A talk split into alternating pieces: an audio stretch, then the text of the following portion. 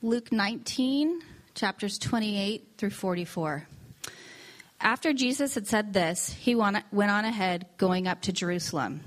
As he approached Bethphage and Bethany at the hill called the Mount of Olives, he sent two of his, his disciples, saying to them, Go to the village ahead of you, and as you enter it, you will find a colt tied there, which no one has ever ridden. Untie it and bring it here. If anyone asks you, Why are you untying it? Tell him, The Lord needs it. Those who were sent went and found it just as he had told them. As they were untying the colt, its owners asked them, Why are you untying the colt? They replied, The Lord needs it. They brought it to Jesus, threw their cloaks on the colt, and put Jesus on it. As he went along, people spread their cloaks on the road. When he came near the place where the road goes down the Mount of Olives, the whole crowd of disciples began joyfully to praise God in loud voices for all the miracles they had seen. Blessed is the King who comes in the name of the Lord. Peace in heaven and glory in the highest.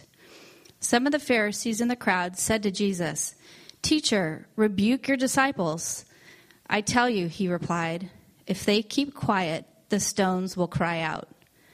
As he approached Jerusalem and saw the city, he wept over it and said, If you, even you, had only known on this day what would bring you peace, but now it is hidden from your eyes. The days will come upon you when your enemies will build an embankment against you and encircle you and hem you in on every side. They will dash you to the ground, you and the children within your walls. They will not leave one stone on another because you did not recognize the time of God's coming to you. This is the word of the Lord. Thanks be to God. Thank you. Thanks.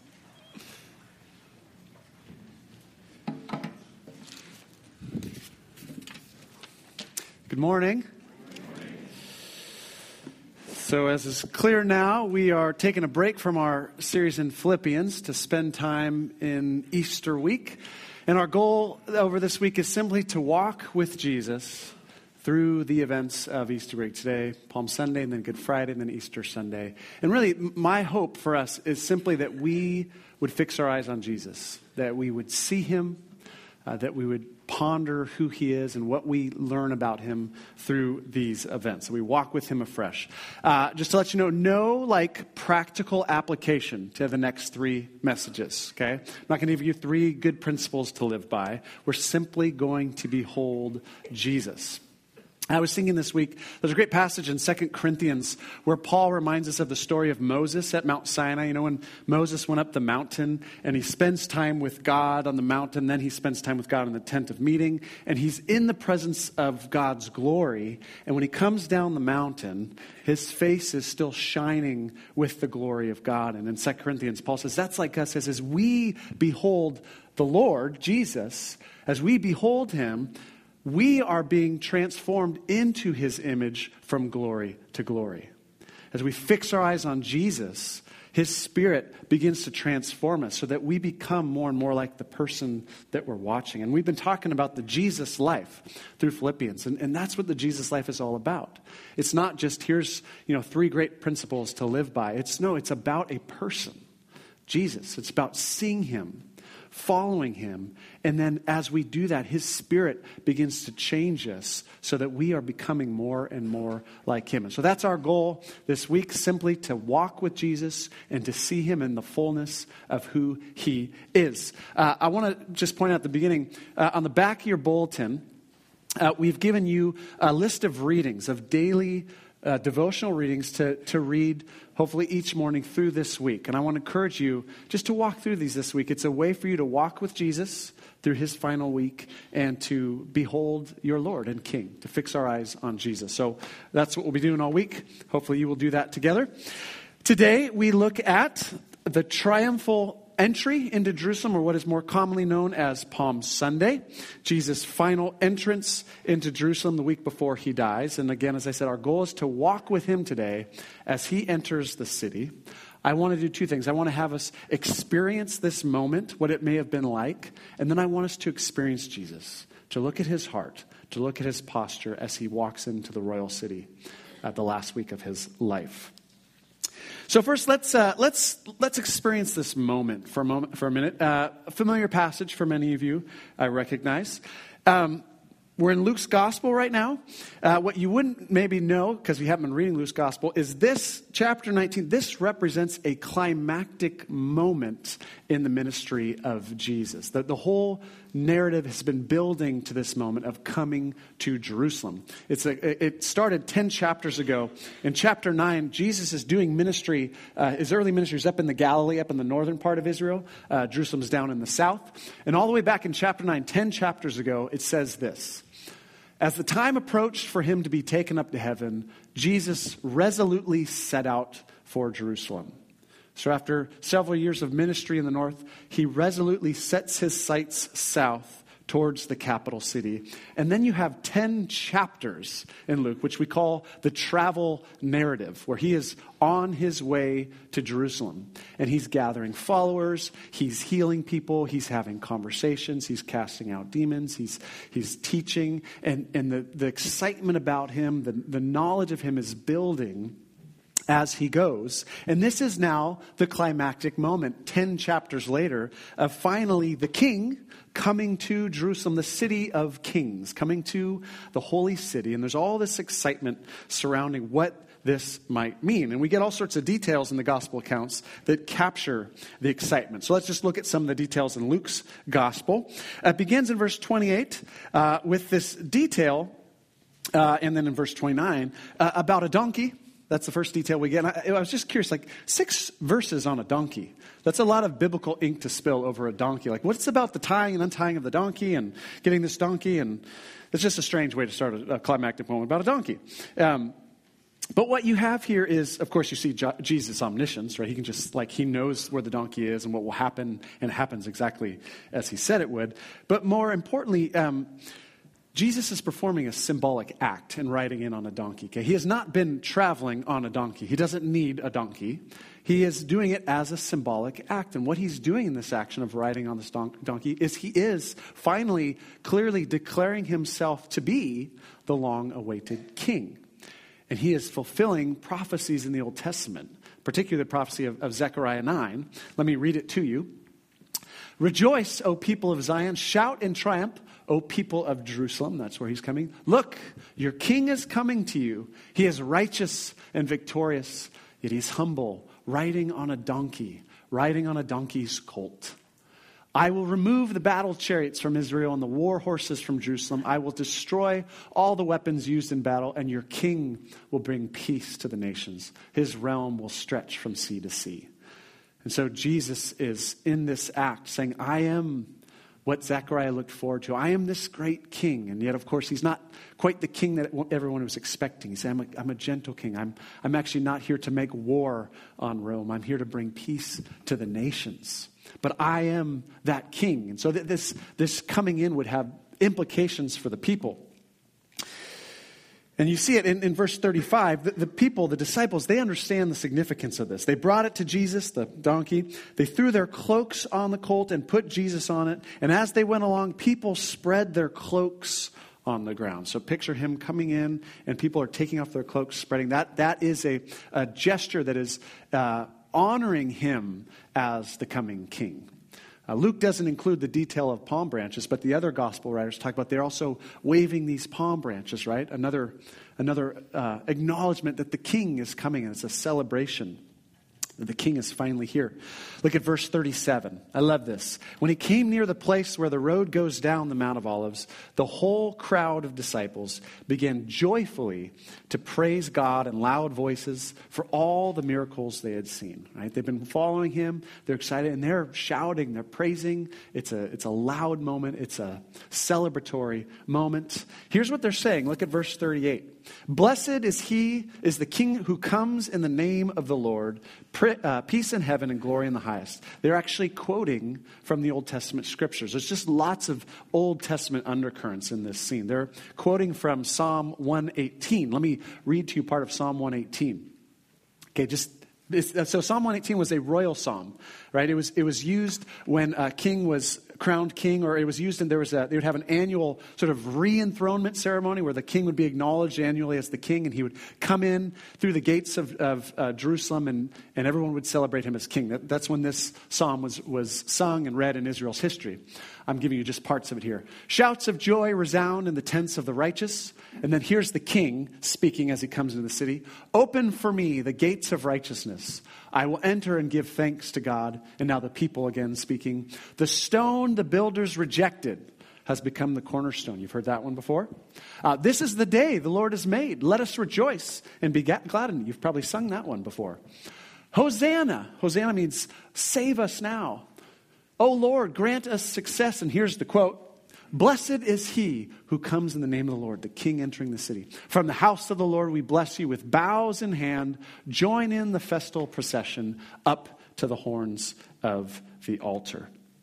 All right, so this, this beautiful picture of the king being brought into the city, and there's all these echoes of that. All right, so you've got this just very electric moment. It's a climactic moment, this dynamic moment. There's sense of excitement, sense of expectation for what Jesus is going to do. There's a sense of nationalism, of patriot, of, of Jewish patriotism. Okay, so the closest modern day thing we would have would be like uh, inauguration day when the new president is, is coming down the streets, right, to the Capitol. He's got his entourage, the American flag's being waved, there's God bless America signs, right? And, and, at least half the nation is really excited for whoever's, whoever's going to you know, come into the Oval Office. But that, that sense of excitement and, and uh, fervor, that's, that's, that's the closest thing we would have today. So that's the scene. Now let's sit with Jesus today and let's just watch him at work.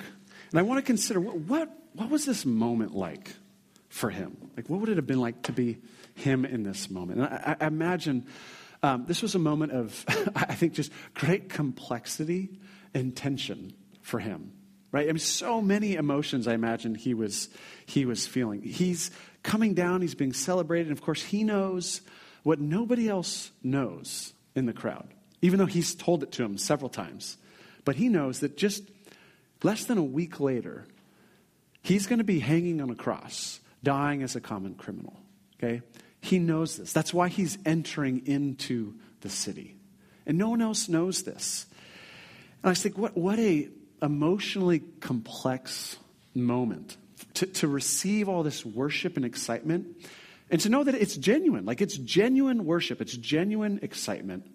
Um, but it, it's also based on a profound misunderstanding right? Of, of who he is, of what he is, what his role is, what it means for him to be king, what he has come to Jerusalem to do. I was reading this quote this week. I love this. Everyone who lined the streets that day had a different reason for waving those palm branches.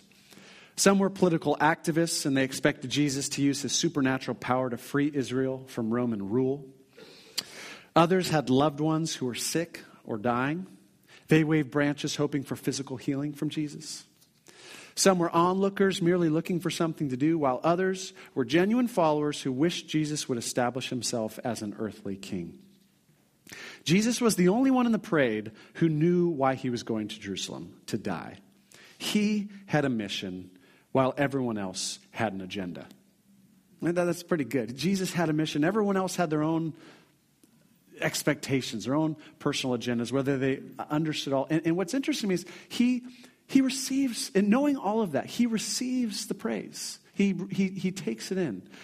And uh, it's one of the first times he does that in the Gospels. Like if you follow him in the early parts of the Gospels, he's always like he's always telling people to be quiet. Like people, he'll heal people and say, "Don't tell anybody what I did." They'll try to make him king by force, and he'll you know kind of slip away. And this is a time where he decides, "This is my moment, and it's appropriate for me to, to receive this praise and to take it in, even though it is so imperfect and broken and built off of false understandings of who he is. And I, this is just kind of an aside, but I, I was thinking, even today, like, Jesus continues to do this.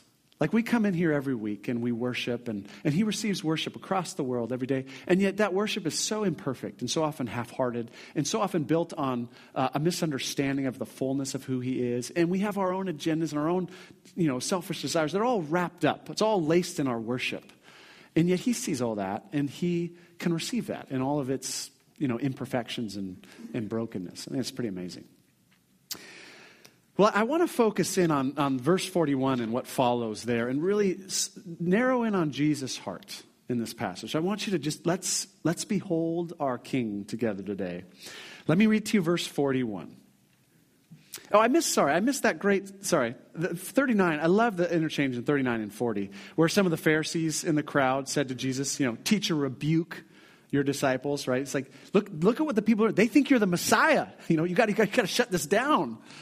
He's like, hey, if they stop talking, even the stones will cry. It's like, this is my moment. I am the Messiah, and I deserve to be praised, and I will be praised. And he just takes it, and I love that. Uh, but I want to focus on verse 41. So follow along with me. As he approached Jerusalem and saw the city, he wept over it. Let me show you a, picture. This is, of course, modern day Jerusalem. This picture, some of you have been there, you've seen this. Uh, this picture is taken from the Mount of Olives, where Jesus is, and then you drop down into the Kidron Valley, and then you come back up into the city. Uh, this is the Temple Mount this huge structure. Um, obviously, you have the Dome of the Rock there now. But um, that Temple Mount, that is the same Temple Mount, the foundations of that, that were there in Jesus' time. That's where the temple is. So, this would be the view he would have of the city. And I want you to picture him there. You got all this stuff going on around him.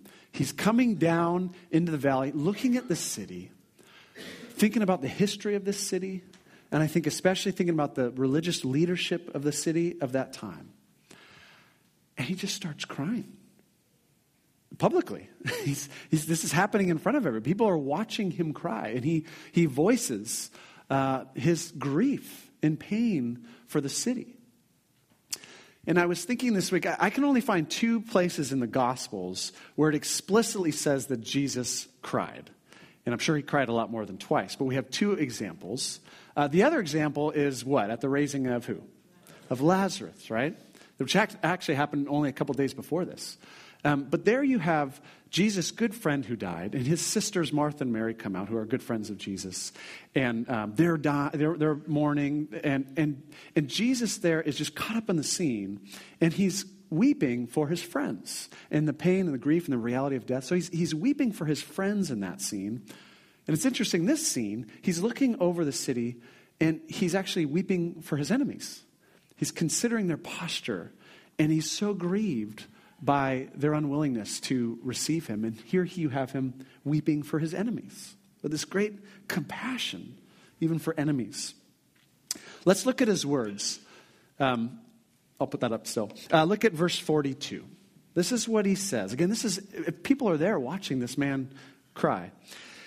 He's speaking to the city, and really what he's, who he's speaking to is the religious leadership of the city. If you, even you, had only known on this day what would bring peace, but now it's hidden from your eyes. The days will come upon you when your enemies will build an embankment against you and encircle you and hem you in on every side. They will dash you to the ground, you and the children within your walls. They will not leave one stone on another because you did not recognize the time of God's coming to you. Here's the issue, Jerusalem. If only you knew what would make for peace. I'm offering you terms of peace and you refuse them. If only you recognize the time of God's coming, his visitation. He's saying, I, I am God's son. God is in me. He is coming to you in this moment. This is your great opportunity, Jerusalem. And you don't see it, it's hidden from you. You refuse it. It reminds me of something else he says to the city of Jerusalem earlier in uh, Luke's gospel. Really powerful words. This is Jesus speaking. Oh, Jerusalem, Jerusalem, you who kill the prophets, you stone those sent to you, you crucify those sent to you.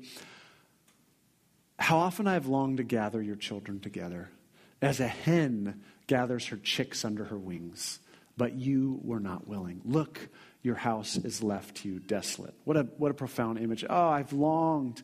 I like a, like a mother hen that gathers its, her chicks her, under her wings. That's what I want to do with you. I just want to shelter you, and you refuse it.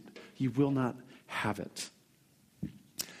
And if you, you know, we haven't been reading Luke's gospel, but if you were to read the gospel, you, you would see um, why they don't accept his terms of peace, why they miss this day. And in short, it's because their hearts are far from God.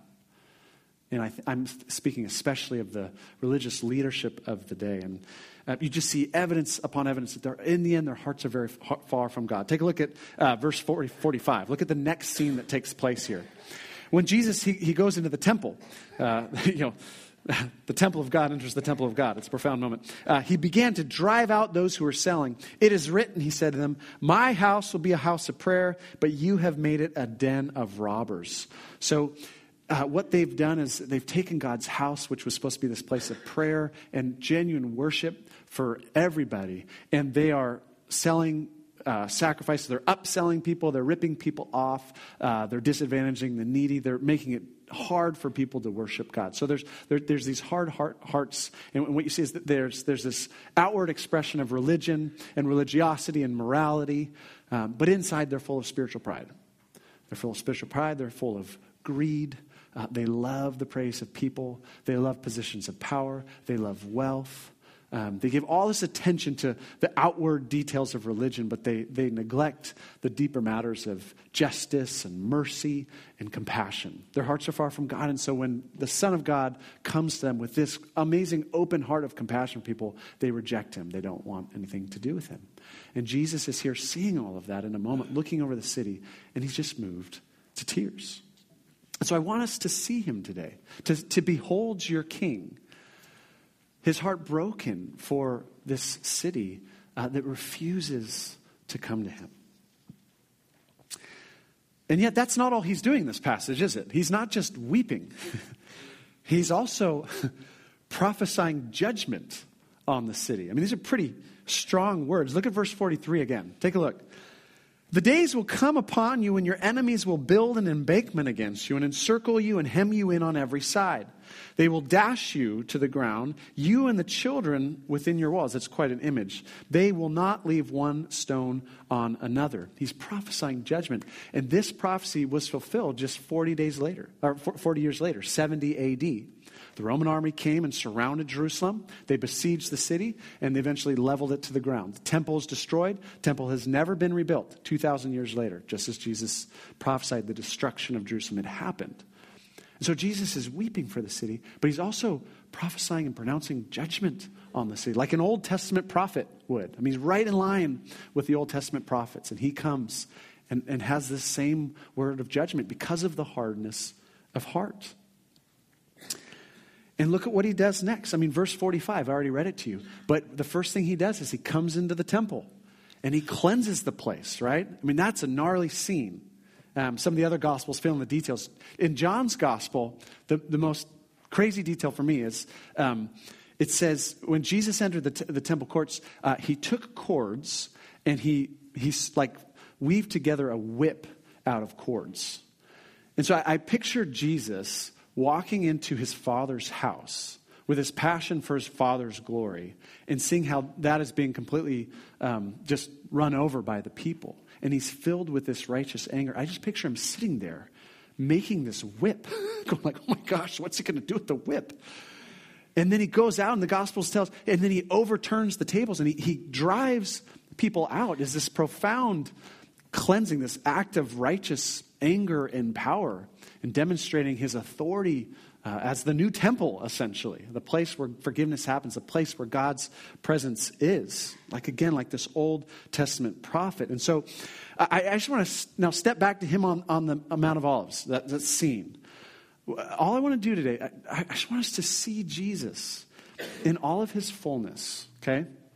And all of who he is, okay? He is, he's prophesying judgment because of their hardness of heart.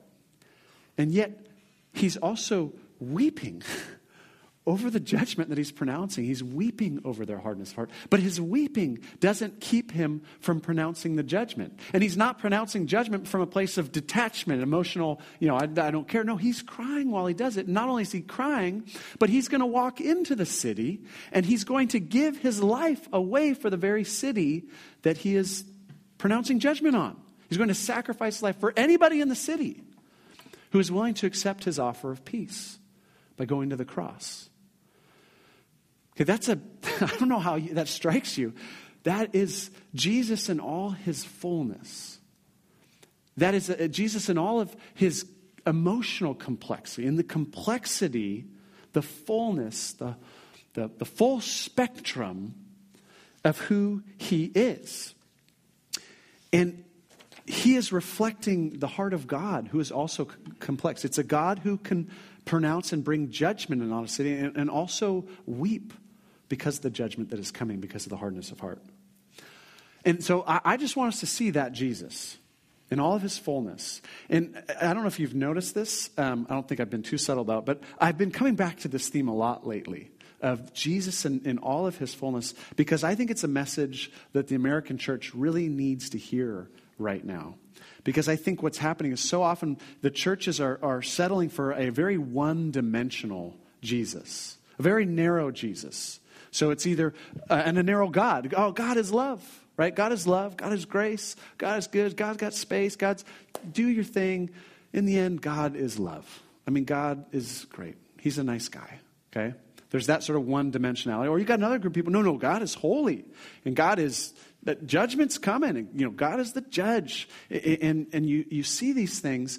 And I just want to say is, uh, Jesus doesn't fit those categories. The biblical Jesus is so much more complex than all of that, so much fuller than all of that. And I mean the biblical Jesus, the Jesus of Matthew, Mark, and Luke, and John. And I say that because I don't, I don't mean just the Jesus that gets thrown around these days.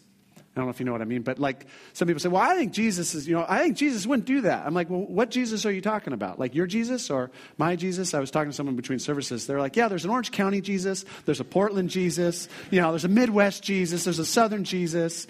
There's all these Jesuses out there. But I'm talking about the biblical Jesus as best as we can to look at the, the, the, people, his best friends who wrote about him, which is really the only access to the historical Jesus we have. The biblical Jesus will not be reduced to these categories. He's complex. He is, there's a fullness to who he is. That's all I want to say today. I want us to see that. Um, John Piper, I, I think, says it really well. He says, Jesus unites in himself so many qualities that in other people are contrary to each other. I think that's so true. Jesus is able to unite in himself so many qualities that in other people would feel like contradictions, would be contrary to each other. But he does. He unites these qualities of, of grace and truth, of warmth and strength, of mercy and might, of you know, salvation and judgment. They're all part of the fully orbed reality of who he is, that complexity, which ultimately I think points us forward from, from, from uh, uh, Palm Sunday to Good Friday and the cross, which is this very complex thing. You know, the cross, uh, what we're to what we're to really focus on this week, it, it's not one dimensional. And what I love is you actually it's literally two dimensional. You, you, get a, a, vertical beam and a, and a, horizontal beam, but you, it, it, it, it is severe and it's harsh and it's bloody and it's gruesome. And you're like, really? Like, God, can't you just like forgive people? Like, why, why this? It's, it's just severe, but it's also grace. And, and merciful, and this beautiful picture of, of sacrificial love the sacrificial love of Jesus to give his life for us, the sacrificial love of his Father to offer his Son on behalf of us. It's, it's complex, it's all of that. And we're complex people, we're complicated. And it is a gospel that is true to who we are and is true to who our Savior is. You've heard me say this a lot. I love this phrase uh, there is no refuge from the king. Okay, that's one aspect. But there is always refuge in the King. And that's what you see in this scene. That's the Jesus scene. There, there's no refuge. You cannot escape this King.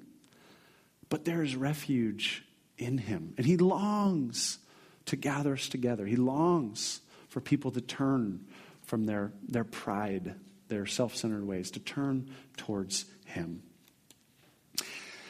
So that's what I have for you on this Palm Sunday. No. Uh, great principles for living. But I want to say this simply this Behold your king today, on this Palm Sunday. Behold your king, this man weeping over the city. Behold this man pronouncing judgment on the city. Behold this man walking into the city to offer his life for the life of the city. Behold your king on Palm Sunday. Let's pray.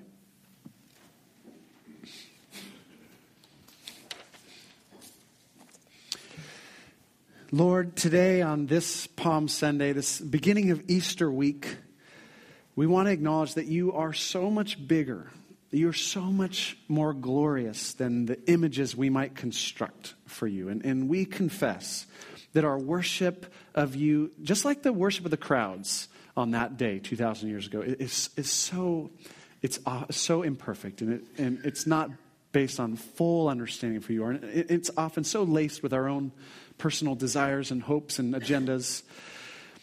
And yet you receive it all. And so, Lord, we just say, show us your glory. You know, continue to open our eyes to the wonder and the, the beauty of who you are, the complexity, the, the right kind of complexity of, of who you are. Lord, as, as we just picture you looking over the city with this heart of compassion, as your followers, Lord, would you, would you give us that heart of compassion uh, for the world?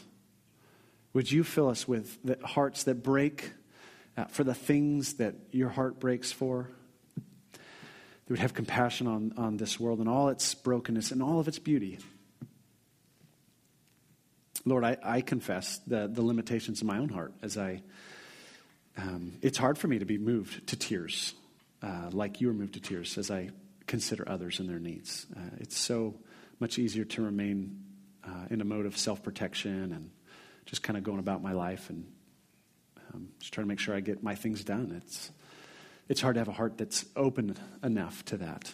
And, um, and we confess where our hearts aren't open to that. But give us your heart. As we um, look at your glory, would you change us into your image through your spirit?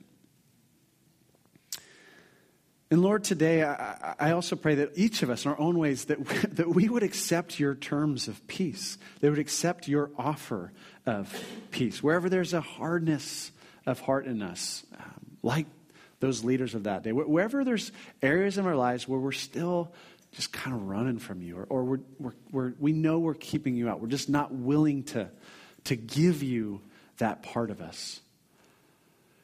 Lord, would your spirit soften us?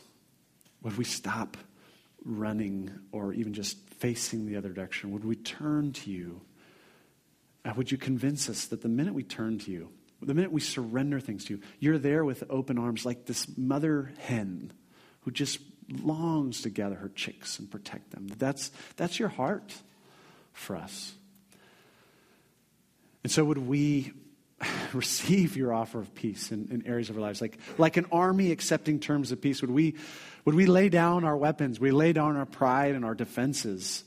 And would we accept peace and enjoy that peace with you that comes through your sacrifice?